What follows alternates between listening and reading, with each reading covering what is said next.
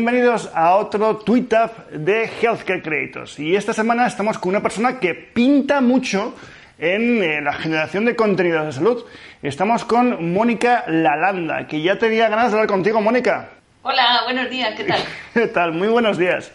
Eh, oye, eh, lo primero, muchísimas gracias por atendernos, que estás ahí en, tu casa en Valladolid y, la verdad es que nos ha hecho mucha ilusión porque no teníamos a nadie que realmente hasta la fecha pues, pues eh, pintase, dibujase como, como tú. ¿Cómo te defines? ¿Qué, ¿Quién es Mónica? ¿Qué hace Mónica? Uf, qué pregunta más. Ah, grande, empezamos con algo fácil. Yo encuentro difícil definirme, pero hay cosas que sí que me siento muy identificada con ellas. Una de ellas es que soy médico de urgencias y, eso me hace, me da una forma de ver la vida muy peculiar. Soy madre de dos hijos, otro de mis, de mis grandes orgullos, probablemente el más grande. Y, soy ilustradora y creadora de cómics, que esto es ya pues lo más friki, después de haber dicho las otras dos cosas que he dicho. A mí me parece apasionante lo de, lo de ilustradora y, y, creadora de cómics, y además siendo, siendo médico, me parece, me parece alucinante. Por un lado, por otro lado, luego lo pensaba hace, hace unos días, y yo, es lógico porque cuando tenéis que, que, estudiar vuestra carrera, habrá que dibujar mucho, habrá que trabajarlo mucho. Y la verdad es que... Eh, a ver, es una herramienta muy útil porque como en medicina hay que recordar mucho y yo no soy una persona que tenga una memoria particularmente buena. Entonces siempre he utilizado la herramienta del dibujo, bueno, del dibujo y de creación de canciones, de poemas. Todo lo que he podido tirar de ello he tirado durante los años de la facultad y después, ¿no? Porque el médico nunca deja estudiar.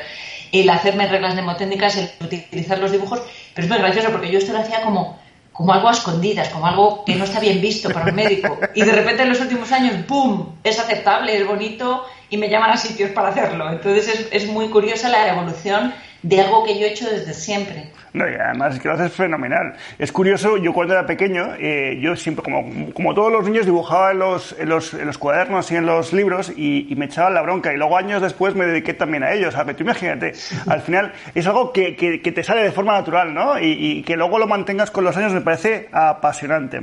Bueno, una pregunta. Vamos por la parte más, más seria y es qué motivos eh, te llevaron a trabajar en el, en el mundo sanitario, en el sector sanitario y por qué te especializaste en urgencias, que es una de las cosas que a mí personalmente eh, me parecen increíbles porque creo que es una parte muy vocacional por, por contexto. Cuéntame un poquito.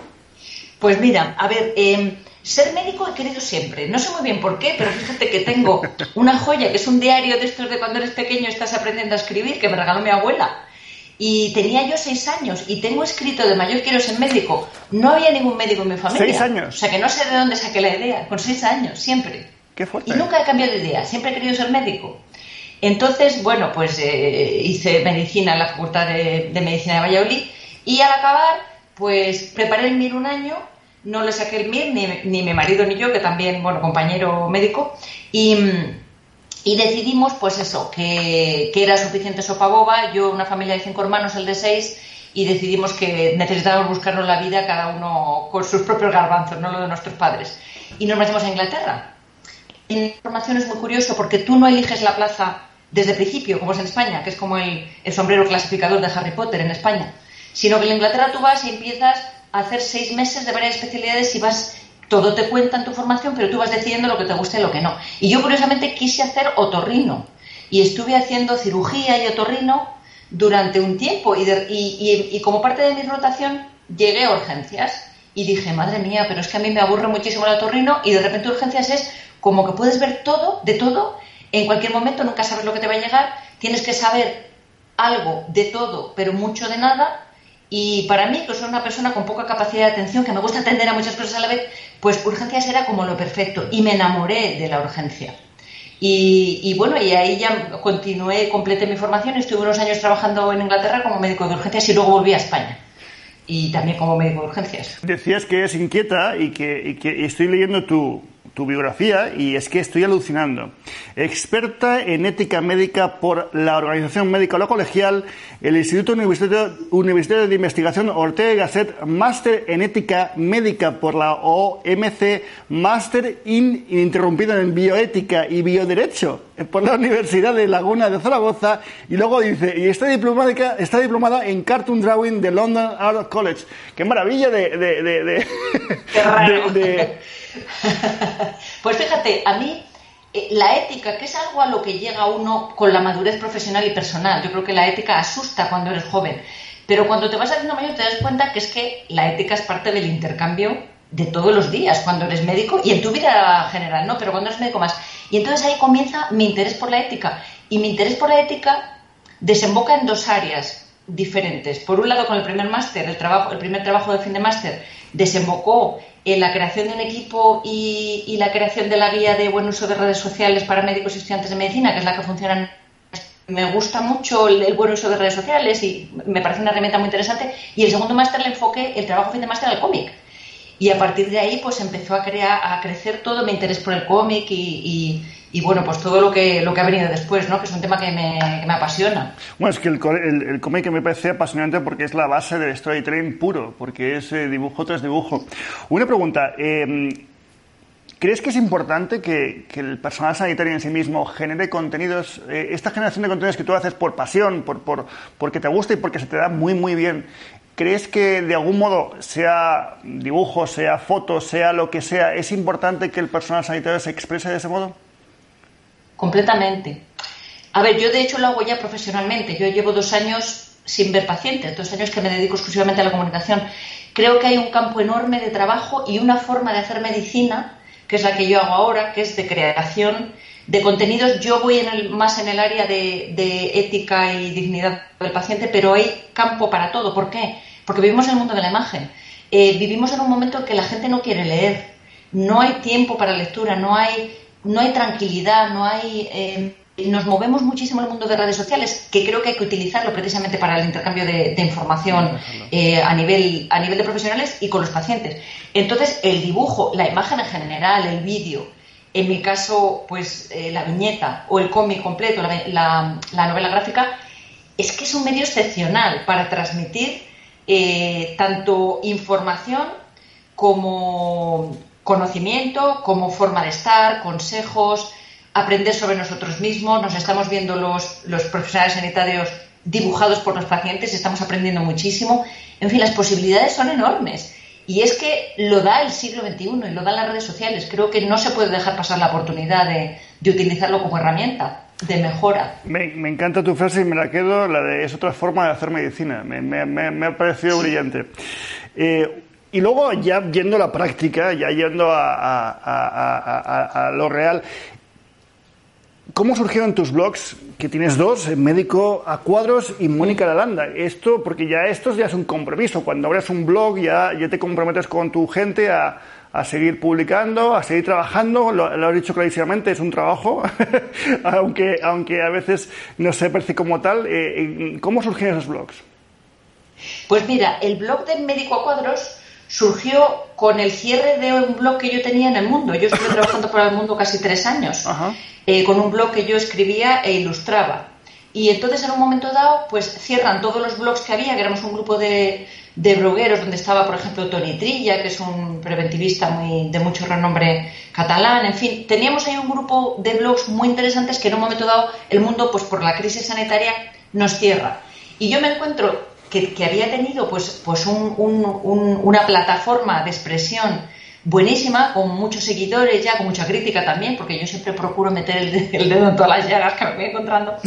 Y entonces decido, cuando me cierran ese blog, crear mi propio blog, que inmediatamente pues tuvo bastantes seguidores porque ya digamos que me había hecho un poco de, nombre a través. Y el otro, que es monicalanda.com, ese es exclusivamente de, de dibujos. Decidí ponerle con mi nombre pues para que me sirviera un poco de, pues de tarjeta de presentación a lo largo de los años. ¿no? Eh, lo curioso es que el blog como tal, el blog de texto, cada vez escribo menos porque, me, porque siguiendo un poco las estadísticas del blog y viendo quién entra y cuánto tiempo entra la gente, te das cuenta que en el momento que hay que tocar un enlace la gente ya no entra. O sea, hemos pasado una temporada larga en la cual la gente entraba y si el texto era largo se salían y lo veías. Ahora ya es que ni siquiera entran, porque tú notas que si metes ese enlace en redes sociales, el hecho de que haya que pinchar el enlace para entrar es como ya, nah, paso al siguiente tweet, paso a la siguiente entrada de Instagram, paso a la siguiente entrada de Facebook, la gente no entra a leer. Y es, la verdad es que es un poco desesperante, porque aunque el dibujo es un formato magnífico, yo intento que me sirva un poco para transmitir muchas cosas, pero pero hay cosas más pausadas que requieren un texto y, y es muy difícil ahora mismo atraer, atraer a que la gente entre es, cierto. Oye, porque además no solamente son estos blogs, dime por favor cómo te organizas, porque realmente eh, coordinas eh, medicinagráfica.com, escribes tu libro Conciencia Médica, participas en diferentes congresos, reuniones médicas y luego encima haces todos esos apuntes gráficos tan chulos. ¿Cómo, cómo lo haces? Porque realmente esto es, esto es muy complejo de manejar. Mm, soy capaz de, como la típica mujer, soy como cualquier mujer, yo creo que en eso no estoy diferente, que soy capaz de atender a 200 cosas a la vez, al niño que llora, al teléfono que suena, al ordenador, bueno, esto es un poco sexista, pero yo sí pienso que las mujeres tenemos capacidad de atender a varias cosas a la vez y que más o menos salga todo medianamente bien o por lo menos aceptable. Por otro lado, dibujo muy deprisa, quizá porque llevo tantos años dibujando desde que era niña, que soy capaz de dibujar muy deprisa. Por otro lado, mi dibujo ya ves que es un dibujo muy sencillo, no es un dibujo muy trabajado, es un dibujo casi infantil. Em, entonces, eh, me cuesta muy poco ponerme a dibujar y crear algo deprisa. y luego, pues, yo qué sé, es que soy muy inquieta y sobre todo que me interesan muchas cosas. Y como sé que solo voy a vivir una vez, pues no me queda más remedio que aprovechar mucho el tiempo. es una cuestión, yo creo, de, no sé, quizá de vivir con pasión, que es algo que heredé de mis padres. Tuve la suerte de tener padres muy apasionados que, me transmitieron esa capacidad de no dejar pasar algo que te pues que te gustara o te, o te no sé, te despertara emociones. Eso es súper importante. Oye, y dentro de tu campo, que es la ilustración, eh, ¿qué, qué, qué, qué, vías le ves? ¿Qué futuro le ves a toda la ilustración gráfica dentro de la medicina? Porque sí que es cierto que es muy difícil encontrar gente, en este caso personal sanitario, médicos, que además eh, tengan cierto talento y lo hagan constantemente para la, lo que es la, lo que es la, la, la ilustración gráfica. ¿Cómo, ¿Cómo lo ves? Pues mucho, muchísimo. Y de hecho, fíjate que este grupo, que este movimiento medicina gráfica que que he recreado eh, o, que, o, que, que de alguna forma tengo el enorme privilegio de liderar y que anglosajones, que son los que nos llevan a la delantera en este tema de la medicina gráfica, pues eh, uno se va dando cuenta que hay mucha gente, que no somos tan pocos, hay mucha gente trabajando en este área de creación de contenidos a través del dibujo, pero que todos estamos como escondidos, con haber lanzado este movimiento, haber agrupado y haber hecho ya de hecho un primer congreso de medicina gráfica en Zaragoza el año pasado, donde el comentario general de toda la gente que acudió era ¡Hala, sí somos muchos! ¡Qué emoción! Estamos aquí y estamos todos en la misma línea, en el mismo barco, hablando el mismo lenguaje creo que hay mucho futuro para esto. Yo me acuerdo que vi en internet alguna reseña que alguno, creo que fuiste tú además, la que lo pusiste una foto y sí que es cierto que hay mucha gente, me sorprende mucho. Mucha gente, porque es que además desde Medicina Gráfica hacemos dos cosas. Una, nos hemos reunido los, la gente que tenemos pasión en el dibujo aplicado a la sanidad, pero por otro lado lo que hacemos es eh, captar y reseñar novelas gráficas hechas por eh, gente, por muchas veces pacientes, que nos parece que puede ser de interés en, el, en nuestro mundillo sanitario. Y entonces no solamente ponemos en valor lo que nosotros estamos creando, sino que ponemos en valor la novela gráfica, patografía gráfica llamamos, que nos parece que pueda, que pueda ser de, interés para todo el mundo, porque es que se puede aprender muchísimo. Fíjate que en consulta uno ve a un paciente con, yo qué sé, con diabetes, y lo que sabe de ese paciente es lo que el paciente le cuenta. Pero si ese paciente resulta que es ilustrador, fíjate cuánto podemos aprender los los sanitarios sobre cómo se vive con la enfermedad. Por otro lado, aparecemos nosotros como personajes en las novelas gráficas y francamente mm, no somos, no, no aparecemos bien. Quiero decir, nuestra imagen es de personas con falta de empatía, que comunicamos mal, que no miramos a la cara, que somos, que estamos muy deshumanizados. El coger todo este material y utilizarlo para hacer seminarios, para hacer talleres de empatía, cosas así, es que las posibilidades son enormes, enormes.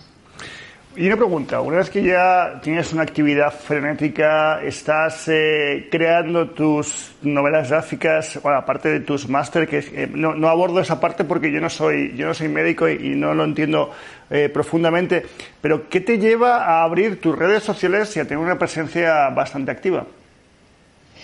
Pues porque lo veo súper útil. Primero, porque me gusta comunicarme, eso es obvio, ¿no? Me gusta hablar con la gente, me encanta mm, pues escuchar, leer, eh, comentar, intercambio con mucha gente. Claro, las redes sociales son fantásticas para esto, pero es que también veo en las redes sociales una herramienta médica increíble. Fíjate si ya te he dicho que, que yo ahora mismo soy médico a través del dibujo, fíjate si te digo que soy médico también interactuando en Twitter. Me parece que las redes sociales son la forma de estar, el mundo ahora mismo se mueve alrededor de Internet. Eh, esa frase no es mía, que antes las tribus estábamos alrededor del fuego y ahora el nuevo fuego es Internet. Y es que es así. Y entonces, como la sociedad está en Internet, eh, los sanitarios tenemos que estar en Internet. Yo creo que es que no es una opción, no podemos no estar, porque la sociedad se mueve en Internet. Y entonces las redes sociales son un formato fantástico para aprender y para hacerse preguntas y para traer respuestas y para compartir información y para... Una vez más, las posibilidades son enormes para hacer un poco de educación sanitaria tan necesitada para poder quejarnos, para que sea una plataforma de quejarnos, porque ahora mismo los, sanitarios estamos muy maltratados profesionalmente. Eh, hay una precariedad enorme, hay un maltrato, una inseguridad laboral increíble. Esto no está llegando al paciente, el paciente no se ha dado cuenta de las carencias del sistema porque el sanitario está trabajando extra para que el paciente no lo note. De hecho, me llama la atención una estadística de hoy que el sistema sanitario se ha convertido, creo, en la quinta preocupación durante las elecciones, la quinta preocupación del ciudadano. Y yo digo, si los ciudadanos supieran las carencias que hay dentro y cómo lo estamos cubriendo, estarían quizá más preocupados porque esto no puede aguantar mucho más en las condiciones en las que estamos. Entonces, para mí utilizar las redes sociales para quejarme y quejarme en nombre de quien no se puede quejar de cómo están las cosas, pues me parece que es, que es útil también, ¿no? Eh, la situación laboral hace que la gente tenga miedo a expresarse y esto ya lo hemos visto. Eh, mucho miedo a quejarse porque solo menos de un 50% de los profesionales sanitarios tienen contratos laborales dignos y, uno no se atreve a sacar las orejas por encima del parapeto porque te las cortan. Entonces todo el mundo callado y, bueno, pues de alguna forma pienso que tengo casi una obligación social de, hacer, de hacer quejas y, y, en ese sentido también dibujo. Qué, grande, qué grande. Estoy aprendiendo mucho de este, de este, de este tweet-up, ¿eh? Me estás dejando con la cabeza completamente loca. No, en serio, tienes unas frases realmente magníficas. Eh, una pregunta, eh, porque claro, me estás hablando de, muchas cosas a la vez. Me estás hablando de, una parte súper importante que es un movimiento social, el cual comparto 100% contigo. Tenemos la, el derecho y la obligación a expresarnos. Eh, eh, da igual lo que pensemos y da igual en qué posición estemos. Creo que hay que hablar todo y hay que expresarlo todo porque si no se acumula. Y, me ha encantado lo que dices. Estamos trabajando eh, para que no se note. Me parece dramático, me parece, me parece, me parece que expresa muy bien la situación que, que hay. ¿no? Eh, eh, ¿En qué te inspiras para, para, en todo esto? Porque realmente estamos hablando de una parte gráfica que te lleva a expresarte, una situación social que evidentemente te lleva a expresarte, luego aparte una profesión que te lleva a expresarte dentro de la profesión. Cuéntame en cuáles son dos bases o tres bases a nivel de inspiración. Pues mira, em, por un lado las redes sociales. Ten en cuenta que en las redes sociales la gente viene y cuenta. Los pacientes vienen y cuentan. Los profesionales vienen y cuentan. Eso es una base y una, eh, un fondo de ideas increíble. O sea, tú te sientas un rato en Twitter. Yo me siento en Twitter durante media hora y ya tengo ideas para crear cuatro viñetas. Eso es verdad. Porque, porque la gente se expresa en un, en un texto muy cortito y de una forma muy intensa. Entonces tú a partir de ahí investigas un poco más y dices, ah, mira, pues esto me lleva aquí. Rápidamente, rápidamente buceas un poco y encuentras pues, pues cosas que merecen la pena eh, eh, ser expresadas. Por otro lado, estoy aprendiendo muchísimo de los pacientes, que los pacientes antes se comunicaban entre ellos en las salas de espera y un paciente que sufría, eh, volvemos a la diabetes, una diabetes hablaba con el otro paciente en sala de espera y ahora hay un boom de información creado por pacientes en redes sociales, de blogs, en fin, que nos, que nos aportan pues muchísimo y de lo cual podemos, podemos yo, yo por lo menos saco pues muchísima inspiración. Eh, de la lectura de libros, que hay una hay, ahora mismo un pool de, de, ensayos hechos por profesionales sanitarios, de otros viñetistas, de, de, mis, yo qué sé, mis, mis mis favoritos y mis héroes del dibujo han sido Quino y Forges, cuyo dibujo casi, casi intento copiar por la simplicidad con la que ellos transmiten ideas tan aplastantes. Eh, y luego, desde luego, el haber sido médico de, urgencias durante eh, más de 20 años te da una plataforma de observación del mundo muy peculiar. el ser médico de urgencias te permite, por un lado, ver el sistema sanitario completo a través de pacientes y de colegas y te permite de alguna forma percibir el mundo de una forma muy peculiar. Entonces creo que bueno que son atalayas eh, que no se pueden dejar pasar. Casi vuelvo a insistir casi en, esa sensación de responsabilidad de que hay que utilizar todos estos puntos de vista para, para a la vez transmitir pues eh, un poco de, justicia, que es lo que me, me gusta transmitir. Increíble. Tenía aquí una pregunta eh, metida, pero no te la voy a hacer porque creo que ya se ha, se ha expresado clarísimamente en toda la entrevista. Y ponía Mónica Lalanda como marca personal. No lo voy a hacer por una sencilla razón. Cualquiera que haya escuchado a Mónica hablando en todo, en todo su, en toda esta entrevista, que, que no nos conocíamos, creo que ya tiene un cuadro, vamos, definidísimo de quién es eh, eh, Mónica. Creo que, insisto, me parece brillante no solamente lo que haces, sino cómo lo expresas. ¿Con qué proyectos nos vas a seguir sorprendiendo? ¿Tienes algo entre manos? Eh, sí, tengo varias cosas entre manos. Eh, no voy a decir cuáles son, porque estaría feo, porque a lo mejor alguna no sale. Pero sí, tengo un par de trabajos colaborativos muy, muy interesantes, otro proyecto personal. Siempre tengo, siempre tengo un exceso de proyectos entre manos, es uno de mis problemas, que tengo siempre demasiadas cosas. Pues una viñeta en acta sanitaria todas las semanas, una viñeta mensual en AMITS, eh, pero luego pues me van surgiendo también encargos de otras creaciones de infografías y de cómics y luego además ya proyectos personales que yo procuro eh, sacar adelante. Y otro que otros que el volumen de trabajo es, casi imposible ¿no? en, conjunto. Pero sí, no me faltan, no me faltan ideas. Bueno, hay un patrón clarísimo en la gente brillante que es que siempre tenéis muchos proyectos en paralelo, siempre estáis trabajando en muchas cosas a la vez y, claro, al final parece que hay muchos eh, eh, eh, constantemente, pero realmente es que es un trabajo paralelo, ¿no? y eso es una eso es una constante en toda la gente que creáis un montón de cosas y que encima nos, nos retumbráis. Pues Mónica, muchísimas gracias por tu tiempo. Eh, muchísimas gracias por esta entrevista que personalmente te digo que me ha encantado. Me, me, has dejado bastante loco y, bastante, bastante ilusionado.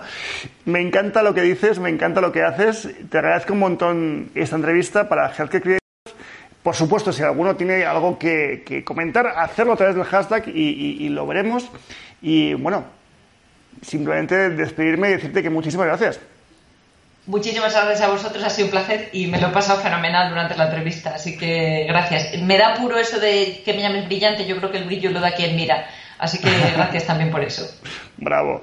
Eh, pues eh, hasta aquí hemos llegado. Eh, muchísimas gracias a todos por, por, por estar aquí por comentar, por compartir, que es muy importante. Y, y gracias a Mónica. Y bueno, hasta, hasta el siguiente tweet up.